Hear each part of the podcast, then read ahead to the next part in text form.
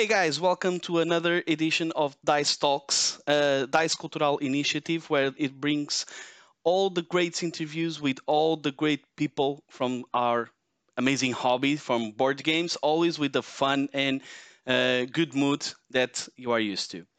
My name is Cesar Mendes, and I'll be hosting the, the episode today. And with me, I have this fantastic gentlemen, Shem Phillips and Sam Macdonald if you don't know him, you will you will for sure today. Okay, and it will be a fantastic conversation for for sure. Sam and Shem, thank you very much for uh, being here and make uh, give me the pleasure of uh, talking a little bit with you regarding your projects and to know a little bit more about you. Oh, it's a pleasure to be oh, here. Thanks for having us. Okay. So it's a weird silence, right? That's fine.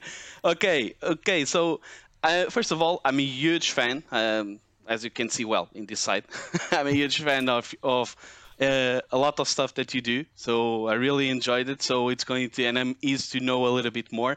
But for those that really don't uh, know who you are, and would like to, to know a little bit more, please tell us uh, who are you, how do you came into the board gaming world, and just to let you know, to, to let us know exactly who you are and what you enjoyed, basically. Okay, uh, let's start yeah, with hi, Sam. I, am Sam Macdonald, otherwise known as SJ Macdonald on Board Game Geek and on the box covers of our game designs. Uh, I've been a game designer for four years now, I think. Uh, so I, I, my first design was Architects of the West Kingdom alongside Shem, and we've just been designing games since. So Paladins, Viscounts, um, the Circadians line. So you'll see that there's Circadians, Chaos Order, and First Light behind me. Uh, and we're working on the South Tigris trilogy now. So I'm having a whole bunch of fun designing and playing board games. It's been a blast.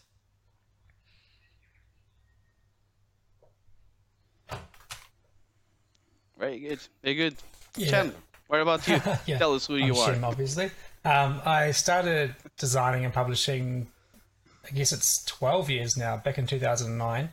Um, and did it for like six years, kind of as a hobby. Um, just making games on, on the side, and it was very much like homemade kit set type games, or I like to call them like boutique games. Um, so no shrink wrap, nothing like that. Um, and then I kind of got into Kickstarter and stuff. Um, found some like good attention for our games through that. Um, and our first game was Shipwrights of the North Sea, and that kind of launched our whole medieval trilogy that we've been doing, um, or three trilogies coming up now.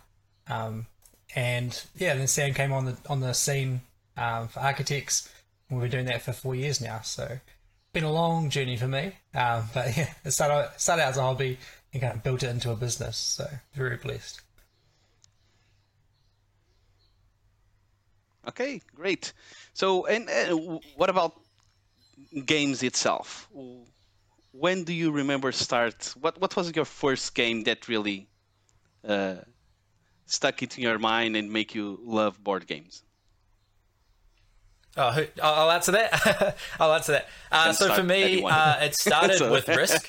Risk when I was growing up. I loved playing Risk. I loved facing my cousins who are older than me and my dad, and we would just sit around the table for hours. And there would be all this tension, all of this table talk. You'd break for lunch, and then you'd tell your cousin, "Right, are you going to go and attack Australia over there?" And you try and set up these little alliances, even though it's not really an alliance game.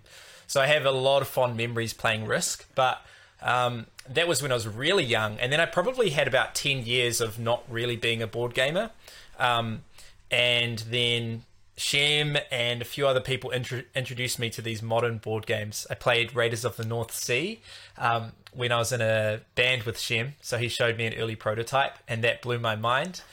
I also played a lot of Pandemic. My wife, uh, who was my girlfriend at the time, she got this book voucher, and we went to the bookstore and there was nothing really that she wanted to read, nothing that she wanted to buy. So I said, "Oh, what? How about we buy this board game, Pandemic?" And one Sunday afternoon, my friends and I we just played it back to back to back. I think we played it like nine or ten times, and that was really the game that fully got me into the hobby. Um, that afternoon, I was now someone who owned a board game and who was going to go out and buy more and more board games just because I realized how much fun we could have interacting with friends around a table. Um, it was just so refreshing from the you know computer games background they had before then. It was just something fresh and new, and it was really a good time. So that was probably four or five years ago. That big day of pandemic um, really was a blast. the big day of pandemic. It's been the last two years, hasn't it? Um, oh I, yeah, yeah. I got into yeah, it more totally. as a kid. Yeah. That's as a, a kid playing Scrabble and Cluedo and that kind of stuff. Um, the classic Monopoly, all that, all that great stuff. Um, so I always enjoyed playing games as a kid, and then I actually started working on my own game before I knew anything about the hobby game kind of community. So I had this idea for a little family roll and write game. Uh, not roll and write, roll and move. Um, very classic kind of roll the dice, move your pawn, and do stuff on your turn style of game. Um, set out to make that, and then while making that game, or after releasing it, that's when a friend of mine's like, "Oh, you should try this game Guitar that I've got," and then he introduced me to a few other people locally. We went to a local convention of like hundred people and played all these wonderful games like Le Havre and Power Grid and stuff. And then I just went out like Sam and just started buying games. So Citadels, Ticket to Ride, um, and then slowly got you know all the games that each of us have like adorning our shelves these days. So yeah, that's kind of my journey. Okay, great, great, fantastic. And uh, Sam, you already pointed a little bit, but how did yeah. you two uh, meet each other? So it was uh, uh we, so we, or... we joined a band together. So Shem was in a band, and they were looking for a drummer, and um, I'm a drummer, and uh, the the guitarist Shem's friend Blake, he um, he worked for my dad as a builder, and one day he was around at my house and he and he heard me drumming. Or actually quite a few times apparently they were you know they're having smoke or having a coffee at my house and i was just there drumming. And he said that sometimes he could make out the songs. So we, we liked a lot of the same music. He could make out the songs that i was playing. And um, anyway he told my dad that he was he was in this band looking for a drummer. And then my and my parents were like well what about my son? He can play drums. And so he sent me this message and yeah i came along. I met these guys. I we had a jam and we just got on really, really well, and I was so blessed that they wanted me to be in their band. They must have been desperate to have a drummer like me, but uh, no, no, it was heaps of fun. Um, Shem lives about an hour hour drive from me, so we can catch up fairly regularly as well.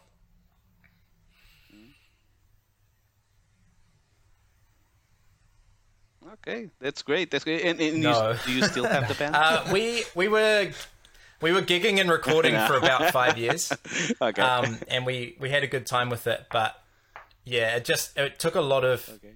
I don't know. There were there were a few reasons why we split up. We don't have to go into that now, but um, we're all still good friends.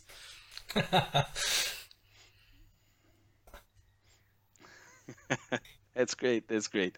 Okay, so let's move into a little bit about the the into the board gaming. So you on the last few years. You gave us, uh, especially you two, gave us uh, a lot of good gaming stuff with the North uh, trilogy and the West, right? And we have a little bit more coming, right?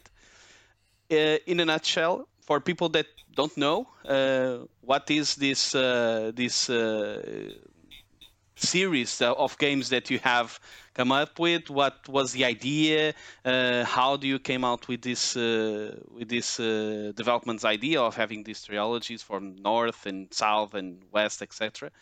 Uh, explain this a little so bit. So once it's all done and dusted, there'll basically be twelve games, all set kind of between 800 to 1000 AD. Um, the north focuses on the Vikings. Um, so there's three games in that trilogy and then there's the west is the Franks, which is the old uh, French kingdom of West Francia, um, and then we're now going to the South Tigris, which is centered around Baghdad. Um, so it's the Arabs, the Saracens, and then the east is going to be the Byzantines, which will be another three or four years away before we even start thinking about talking about those games. But um, yeah, it started out with me making shipwrights. I wanted to make a game about building ships, as come up the core mechanism at least. And then through some research, I discovered that there's a like a wide range of different types of Viking longships. They have different classes for these ships, like about 14 or 15 different names for different ships, which is quite cool. Um, and then when I started researching that more, I thought, oh, the Viking culture and the Viking characters that you can have are so fun. You got like shield maidens and berserkers and barbarians, all these cool kind of character names. Um, so I just got excited about using that that kind of I guess shell as a universe. Um, and then after kickstarting that first game, people were kind of eager for more. It was the first game that um, Mico had ever illustrated, so people had never seen his artwork before. They wanted more of this kind of Viking cartoony feel. Um, so I set out to then design Raiders of the North Sea. And then in my head, I was like, let's just make a trilogy. Um, why just do two games? I'm going to do a trilogy. And already had the name for Explorers kind of you know, quite early on, knowing the story of the Vikings going from like building these ships to then going out and raiding and then going exploring even further away. It was like a nice narrative to tell. Uh, and then once that trilogy was done, the fact that it's the North trilogy kind of people go, well, is there going to be a South and East or West? Um, and of course, I have no self control, so I just thought, let's just do it. Let's just go ahead and do it. that's cool. That's cool. So it it wasn't something that you had an idea, so it yeah. came up from the community actually.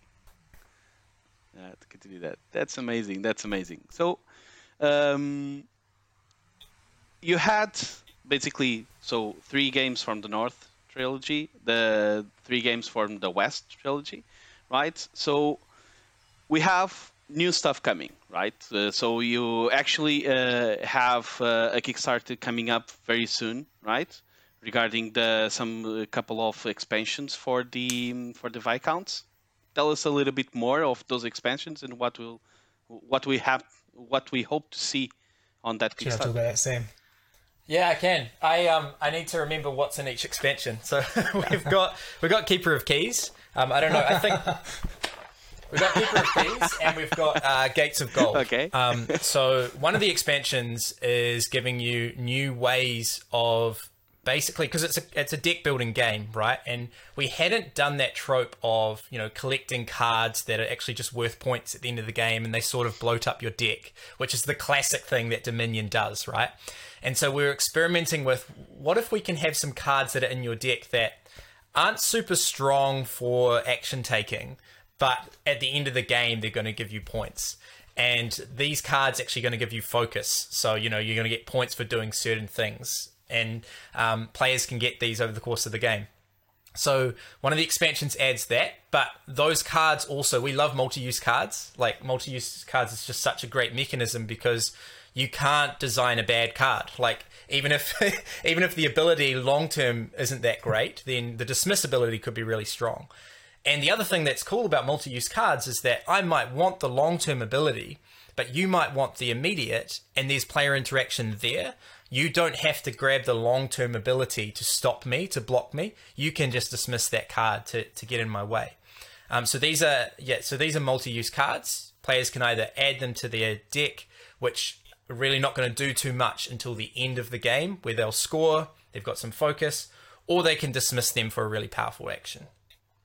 Another thing that we're adding in that expansion, I think this is Gates of Gold. Um, the other thing we're adding in that expansion is uh, more ways to spend resources. Um, one of the things we found with Viscounts is sometimes you just end up with all of these resources that you can't really use. Uh, maybe you're getting a whole bunch of gold and you're not planning to go to the castle.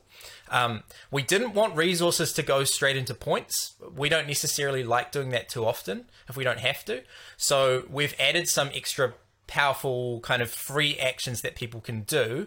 Um, with with those resources so they could spend you know three resources to do a rearrange of their tableau or they can start using any resource as coins and the way that you get these abilities is you've got this little this little board um, that your manuscripts slot into and once you've got one of each color once you've got your first set each of them sort of unlocks this new ability which which carries on for the rest of the game.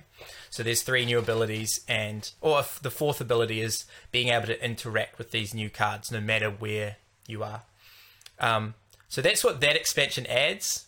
Uh, more uses for resources, a little bit of a buff to the manu- manuscript strategy, and these multi-use cards.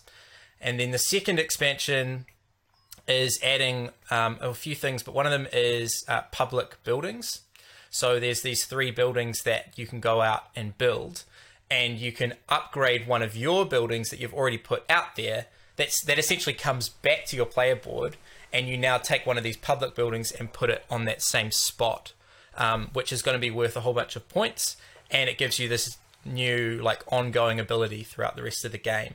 So one of these buildings, which is the Guildhall replacement, is one permanent criminal icon. So you now are great at every action. You've got one stat towards every single action in the game, but you're gonna you're gonna be getting all these debts and all this corruption. So it's this kind of new strategy. It just makes the building strategy have this higher point ceiling, so you can be doing the buildings a little bit longer, and there's more interaction around. Oh, you know, there's a race now to get these these three public buildings because they are quite high points um, as well as adding ways to get more heroes. So we've got all of these heroes now. We've added a whole bunch of heroes, and players can now have more than one hero over the course of the game. There's a few other things that I've missed out, but um, that's the gist of it.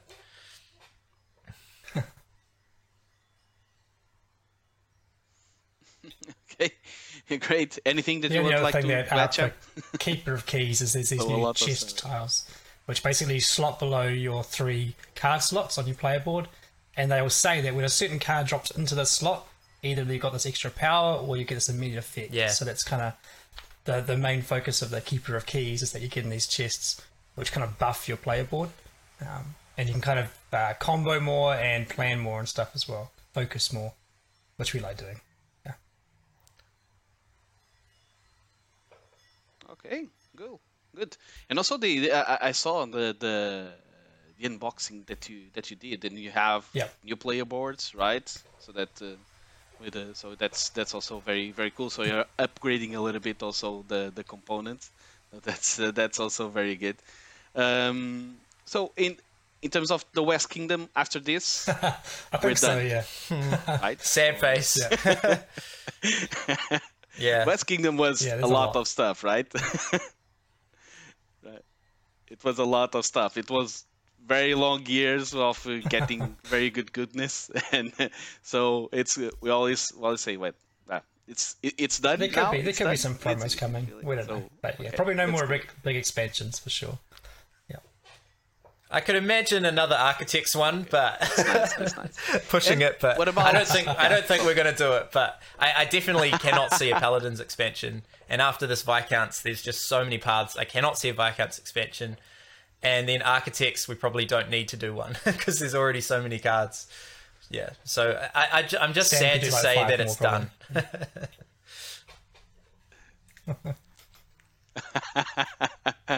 I, I, love architects. I love architects, and it's growing, right? But you you you can yeah, just grow yeah. into a certain point, right? So in terms of the board, so but it's uh, it's a lovely it's a lovely game also.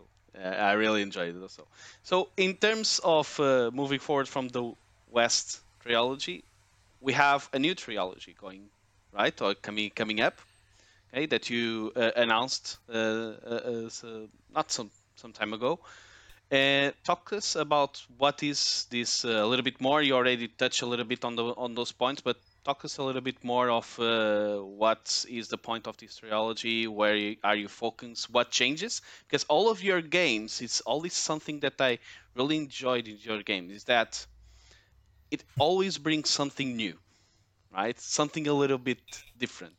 Uh, the thing that i love for for example from raiders was the uh, the, the single meeple right you put the meeple you take one so that's simple and extremely effective.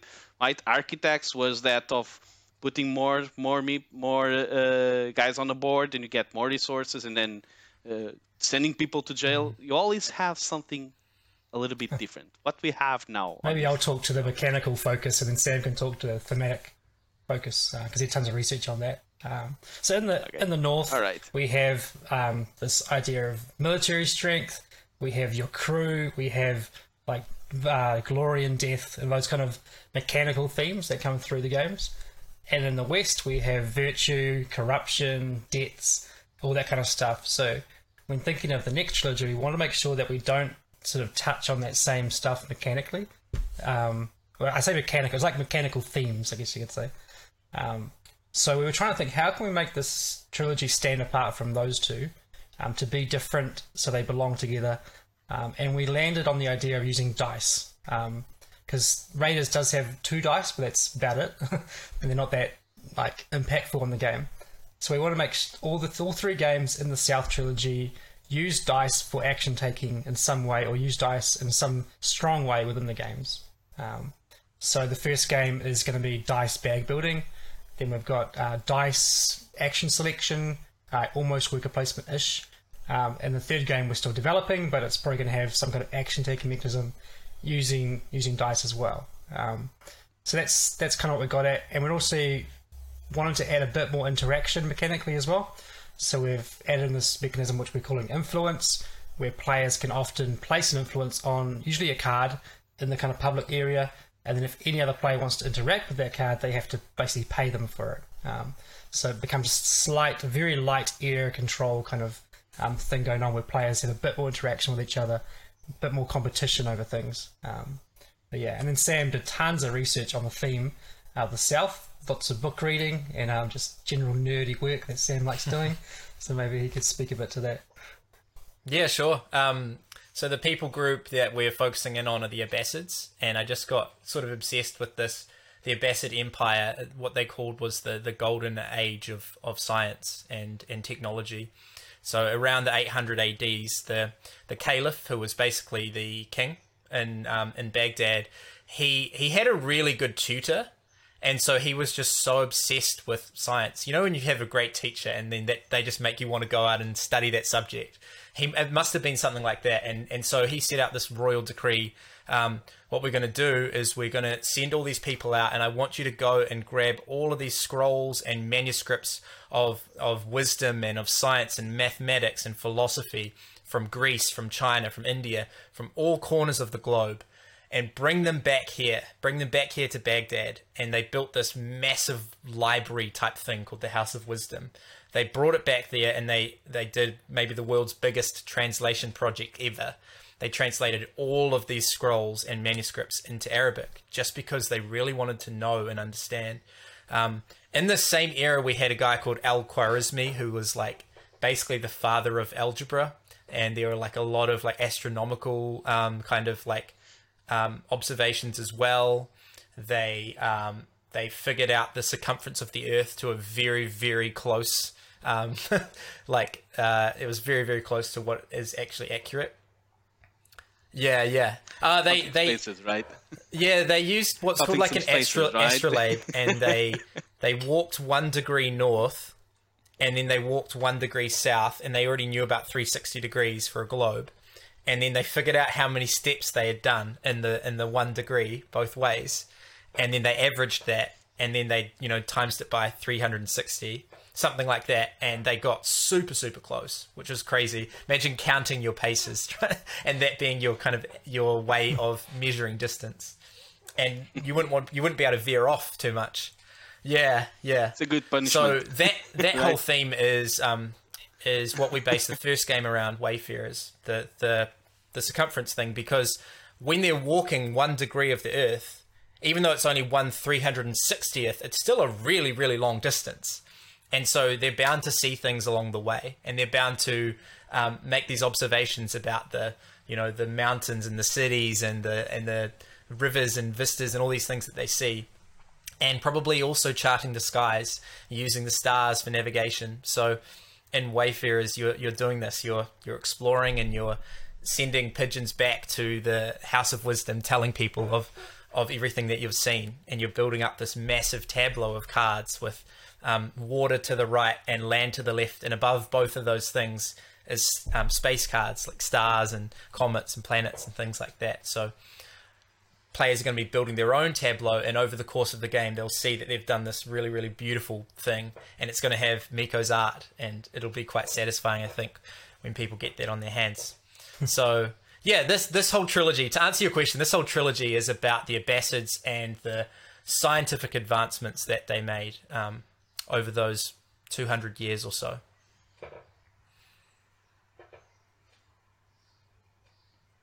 That's that's fantastic. That's really Real, really nice theme, and sometimes we don't we don't uh, uh, look into the, the, the, theme that much in these games, and looks like that Sam does really does his homework very well in that sense, right? So, and uh, uh, in terms of uh, release dates uh, for this, uh, I, um, I, suppose it's going to be Kickstarters, right? So, uh, as it has been, in terms of release dates, what we are so we'll probably keep at. to one base game per year. Um, so we're looking at probably March or April for Wayfarers, and then a year later for the other two, and then we might do like a, a final Kickstarter for some expansions if that ends up happening. Um, but yeah, so over three or four years probably we'll get them all released. That's good. Actually, we, we, we didn't mention what when it's uh, the Kickstarter for That'll the, be January 11th. icons. So, yeah, very soon. Okay, so okay, so uh, a few days, uh, just right, yeah, a few days just before after this uh, the, the release of this uh, of this interview. That's that's good. So guys, don't, don't, don't sleep, don't sleep much on it. So uh, okay, so in terms of uh, this, uh, it's it's very good that Sam gave us that that idea in terms of how the themes comes up, how the theme comes up, right? But yet you have the, all of these trilogies have so uh, interesting and different mechanics, and uh, uh, they each one has its own mm-hmm. identity, but they are all related, right? And even you start you, you you tried to do and you did not try. You did something very interesting with the with the Tomesaga that uh, uh, that was there. So they completely change a little bit how you can look into all these games um, and how you interconnect with them. Tell us a little bit more about this uh, this the concept uh, behind this of uh, uh, how and what does it mean in terms of, for you as a designer? I see that Sam is more on the mechanic side, and Sam is uh, a lot more on the on the theme side, and making sure that the theme is also there. At least it's the perspective that I that I had. Uh, what this meant to you as a designer to to have these kind of worries and this kind of uh uh, message that you. Sam is very much mechanics as well. yeah, yeah. Sam often has like these the, the early ideas for the mechanisms yeah. and stuff. Yeah, don't be don't be deceived. He's definitely a nerd. Um, no, uh, we we're we're we're very much I guess Eurogamers, but Sam also enjoys a lot more like high interaction games than I would.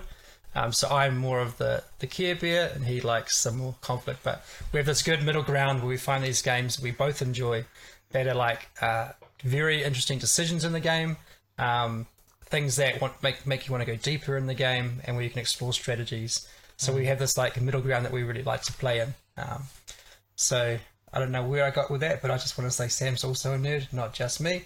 Uh, but uh, and, yeah, we and we yeah, and Shem's. oh yeah, you go, you go.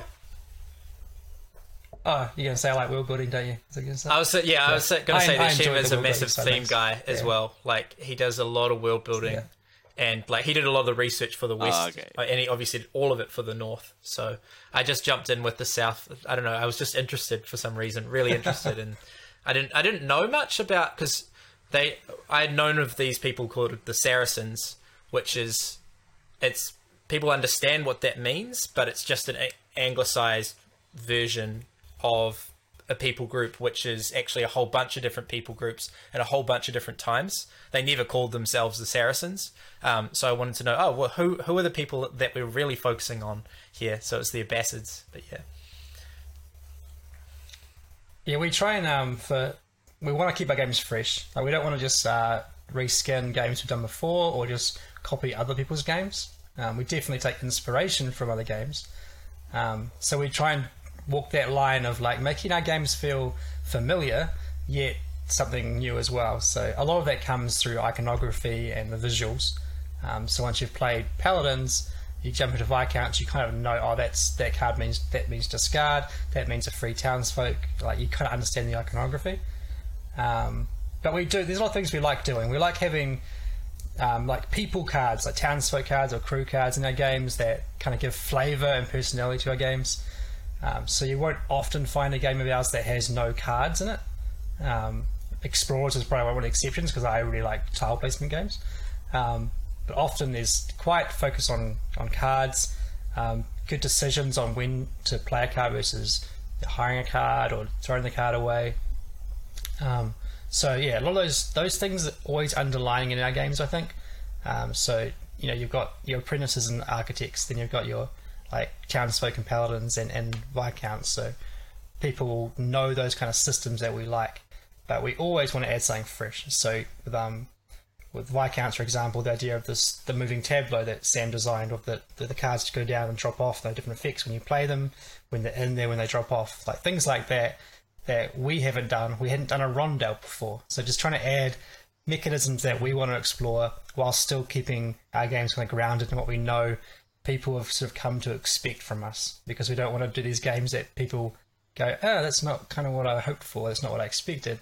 They kind of get what they they were hoping for and something else on top of that. So it's kind of our goal. Yeah. Okay, that's that's that's really good. Okay, that's um, moving on from these trilogies. You also have uh, your last Kickstarter was the Circadians, yeah. the Chaos Order, right? Tell us more about uh, mm. uh, this game. I see something over there in Sam's side a little bit. Uh, tell us what what is uh, what is this game? Okay, uh, how went the how was the Kickstarter? and if people is able are able to join uh, still so after. This game is a real gamble. It's a real risk um, because it is not similar to any of the other other games we've released before.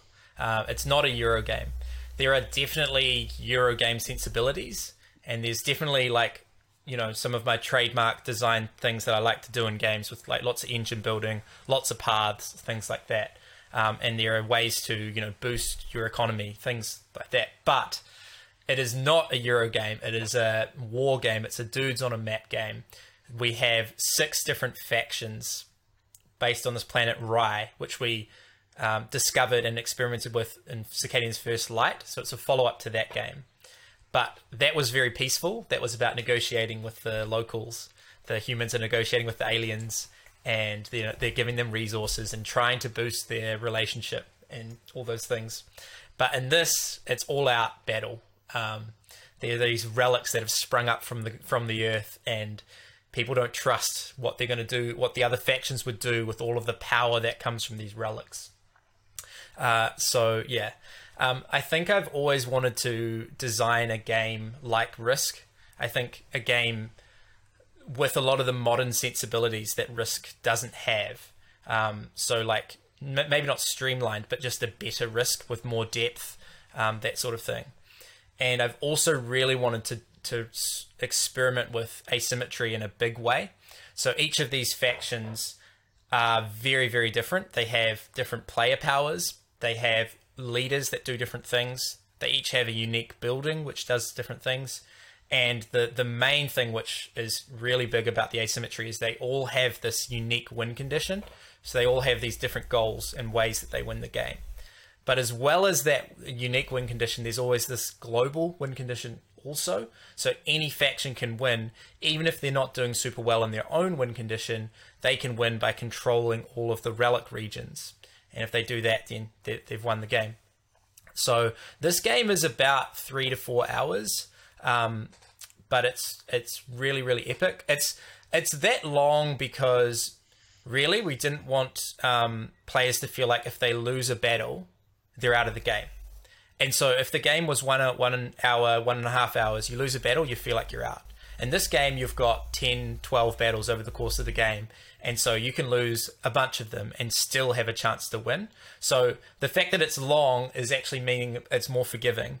Um, and it's it's long, but there's not much downtime. The way that we designed the um, the mechanisms. Sorry, I haven't even said it's a co-design with my mate Zach Smith. Um, but um, the way that we designed the round structure and the mechanisms is not like a lot of dudes on a map games. Games like Risk and Root are basically like, hey, here it's your turn you get to do all of these things. You go and do all these things, and then you stop, and then you wait for everyone to do all of that stuff until it comes back to you. Here, we go through all these phases. People build, and then the other players will build, and then you harvest. The other players would harvest. Then you recruit. The other players recruit. So even though it's long, you're not waiting very long to do your next action, um, and so you're engaged throughout the whole the whole thing.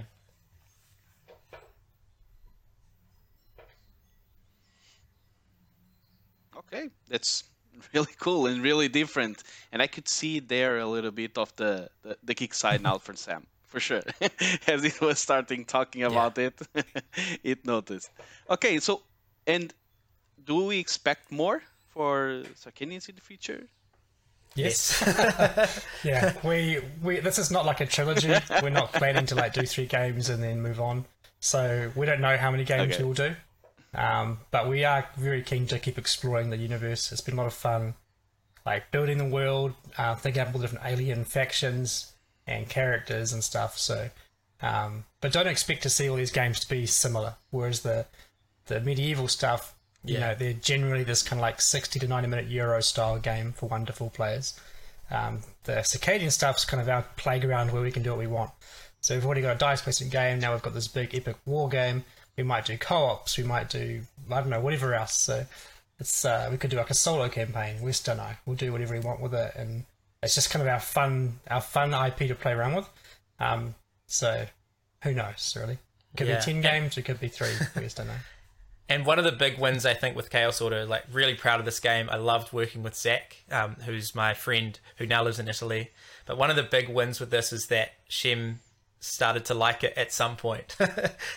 he he doesn't usually like these sorts of games, but over the course of playing it a bunch of times because he had to, he wrote the rule book, all those sorts of things. He just had to know the game as the publisher and and developer. He ended up liking it. I don't know if it's like Stockholm syndrome, where he's just like stuck with his captor, Chaos Order. Um, but now he's even like thinking up ideas for an expansion. He's thinking up factions, and he's uh, getting to join in on that process and it really is fun uh, designing an asymmetrical faction. Like, what's their personality going to be? How are they going to interact with all the other factions? It's a nightmare to balance, but it's a blast to, to design.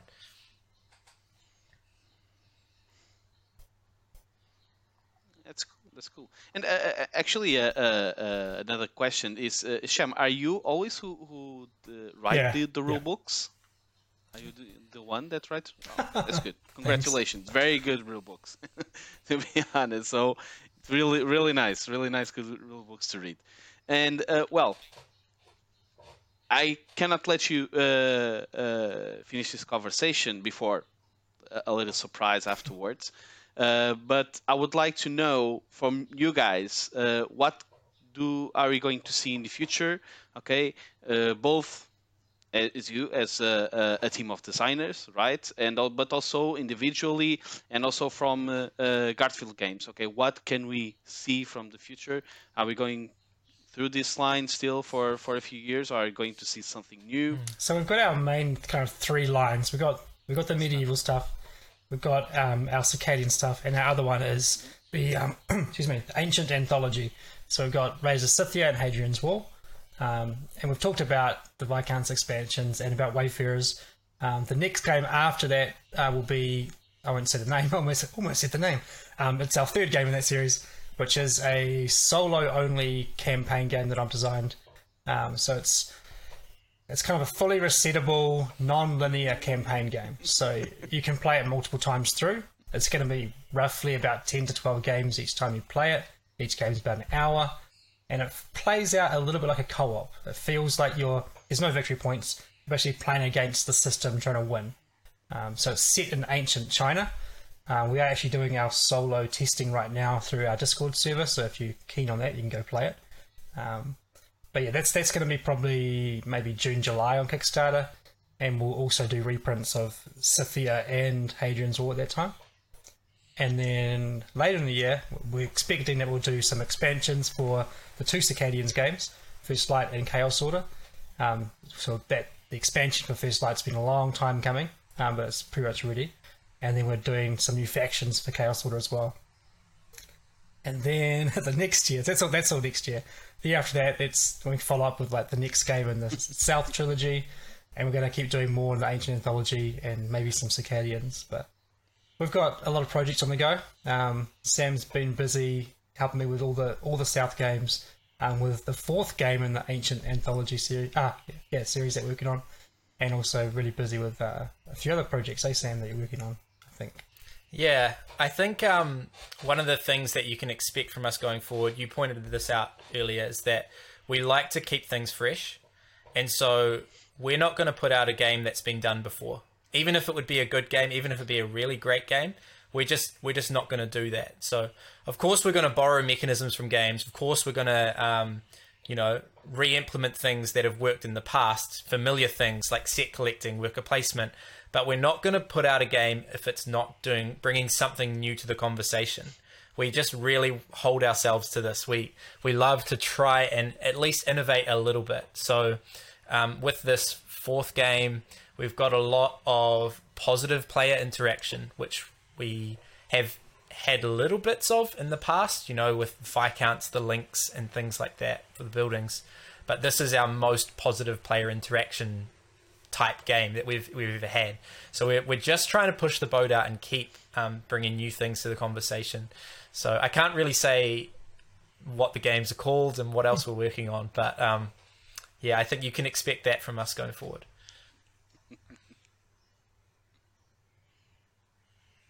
Okay, that's good. That's good. Good to know.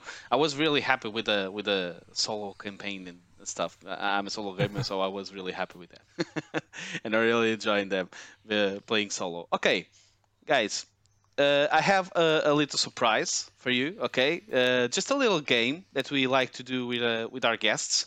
Uh, we call it well, we have a different name in Portuguese, but we call it like uh, over and under. Okay, if you if you would like to call it and basically i'm going to to say a, a, word or or something like that okay related to the board gaming world and i want to know your opinion if it is overrated or underrated okay and why just give a little bit a little bit of a uh, an explanation regarding it. Okay, it's just uh, this way so that we can know a little bit more about you. Also. Dangerous. Sure. Yeah, that's fine. Yeah, yeah. The fire's gonna come out.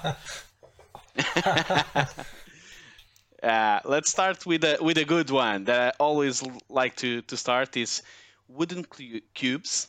It's over or under? Definitely not overrated. Underrated. I can't overrate a wooden cube. Underrated? They're just wooden cubes, but I don't know. They're exactly what they need to be. I think. Yeah.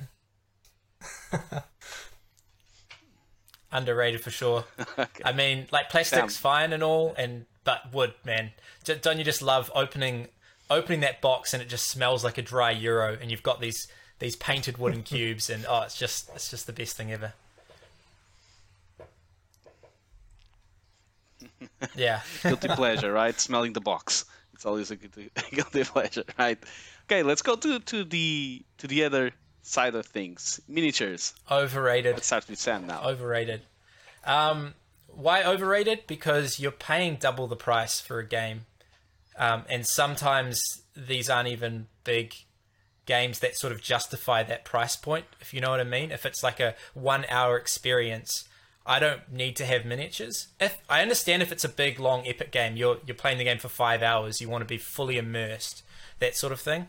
But I think um, they often don't justify the price point, even though they do look and feel really cool. I'd say overrated in Euro games and family games. But behind you, you got Nemesis, Lord of the Rings, and Cthulhu Death May Die. Like those games deserve to have miniatures. So they're, they're, they mm. the gameplay is enhanced by the miniatures. Whereas I won't name names, but there's some very light family games or just like what would be great Euros that get like overproduced by having plastic in the box that doesn't need to be there. So I think it's a case by case for certain games. Like they're awesome. So. Cool, cool.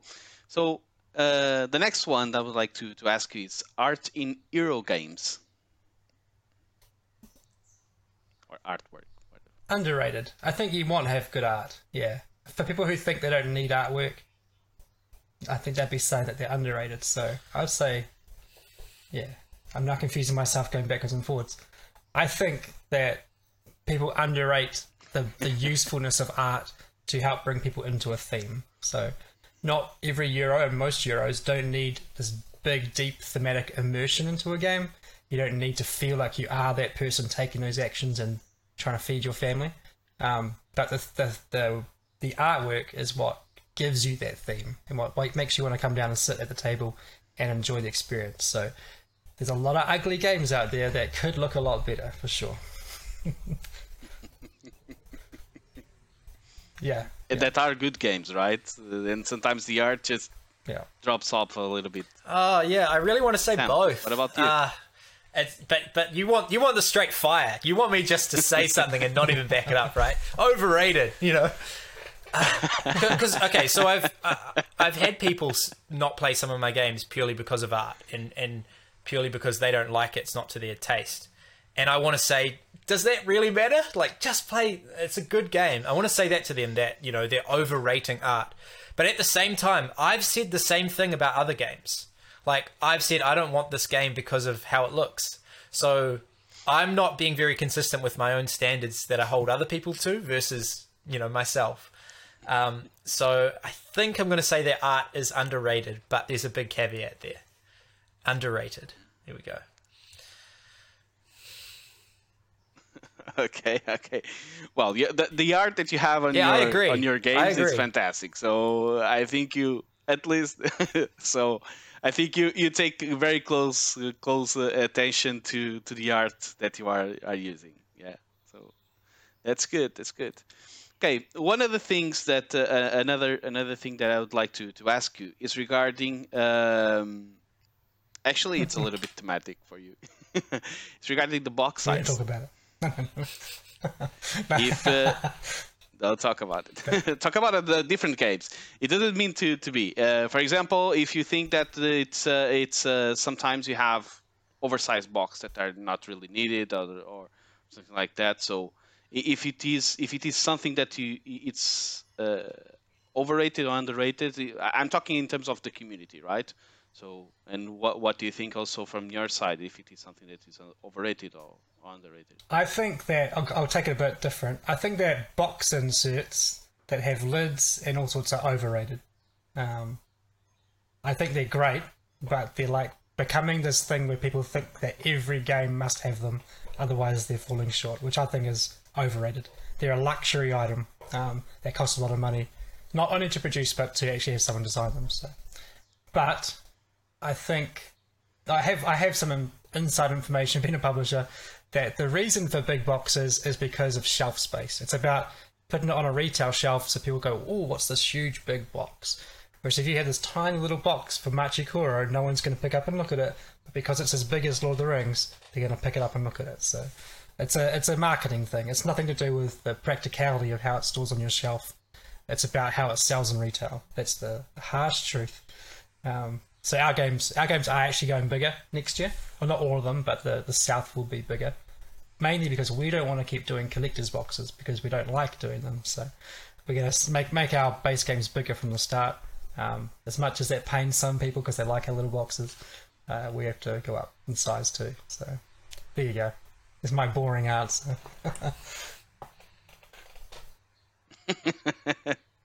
Sam. Uh, what was? I What think. was uh, uh, yeah, what was the question? I don't. what was it? Box sizes. Well, box I like sizes. sizes. overrated. You're saying? If it is something that uh, we, we take we take it's overrated or underrated, or do we take too much attention to it? Yeah, I think smaller box are, smaller box is better, but I understand why people go big. Yeah. I, I don't like buying a game that's got a whole bunch. I think. Yeah, yeah, yeah. I don't like buying a game that's got a whole bunch of air in it. For me, that feels disingenuous. Even though I understand Shem's points, I totally understand the points, so I, I get why they do it. As a consumer, I'm like, why did I just pay for all of this air? You know? It's like a bag of chips. So Yeah, exactly. Yeah, exactly. It's always the top is always empty, right? So it's always a shame, right? But uh, yeah, I, I agree. I agree in some points with you. Yeah. So, and in, in terms you you, you did uh, you, did touch one of the things that I would like actually would say it's it, the inserts, uh, Shem. Uh, that uh, if it is something that it's uh, being overrated uh, currently or underrated in terms of the board gaming community, what I you think they, I think they're great. Like I think if people if publishers want to use use them, that's that's cool. But I think there's this kind of a slight entitlement that's coming in with the with the actual consumers going like, oh, where's my nice insert? You know, I I want that. So I think they're a bit overrated in that on that point. Um, yeah, I, I could change in a year's time. we are we are doing like we are improving our own systems. We are like First Light and Chaos will have really nice inserts. Um, but I think I don't know. I got I got Lagrangia recently and opened it up and it's just there's no insert, not even a cardboard one, and doesn't bother me. Like I don't mind putting stuff in bags, so yeah. I think it's a, it's a consumer attitude, if anything. So yeah, I don't know.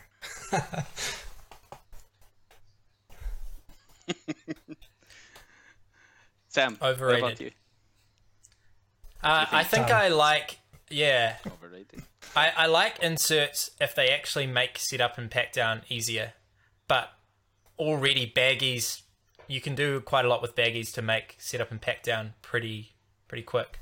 Um, so back. inserts that are just about like how things are stored in the box but don't really help the setup. I'm not I'm not into it.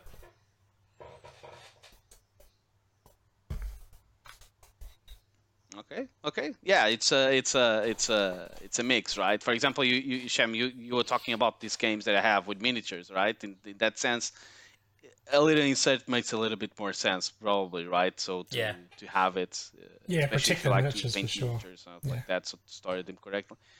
Yeah. So, but in terms of Euro games with the with the pieces and stuff like that, yeah, it's a it's a mix. So, all right guys, unfortunately, it's all the time that we have. Okay, uh, it was a real pleasure uh, to be talking with you. Okay, and to everyone in there, uh, you'll be listening to the Dice Talks, uh, which is an initiative from Dice Cultural, uh, where basically we talk, and now we talk with these two uh, very respectable gentlemen in the board gaming community, uh, which was a pleasure to to to know a lot more about your games, about your projects, and what what we you have built until now, and what you'll be releasing soon. So, in terms of uh, if you liked this video, okay, just don't uh, don't don't forget to do those three little things to do the like, just put uh, uh, subscribe and click on the bell so that you can be notified when we launch new new videos. And also you can always find us uh, basically everywhere. So Facebook, Instagram, Twitter, Discord, etc. Okay, you can find us. Just put the comments either uh, below or just one of these channels so that we can continue with this conversation okay? And if you have some other questions so that we can we can try to help them and uh, and to, to, to reply to you regarding them. Also don't forget that every friday we do uh, have our board gaming nights where we all join together to to have some uh, some games and also to not only to learn but to talk a little bit a little bit about games. And also guys, Sam and Shem, um, we will let we'll have your contacts and basically all the information below. But anywhere that you like to, to share with us, where we can find you very easily. For example, you mentioned the Discord channel. Yeah, if you just else, go to garphill.com, you'll find link to our Discord, to our Instagram, Twitter, and Facebook. So that's the best place to go. Yeah. Okay, great. So if you don't follow, Shem, Sam, or Garphill Games. Come on, guys, what you're waiting for? They have great stuff. Okay, and if you like this uh, this uh, this video and you like the games that they have, please share this with everyone. Share with your family, with your friends. If you like it, for sure, they will too. Okay. Again, thank you very much for your time here, and uh, let's talk. Let's keep the conversation below. And Shem and Sam, uh, talk to you later then. And thanks. Bye. Thank you. It was a pleasure. Thank you.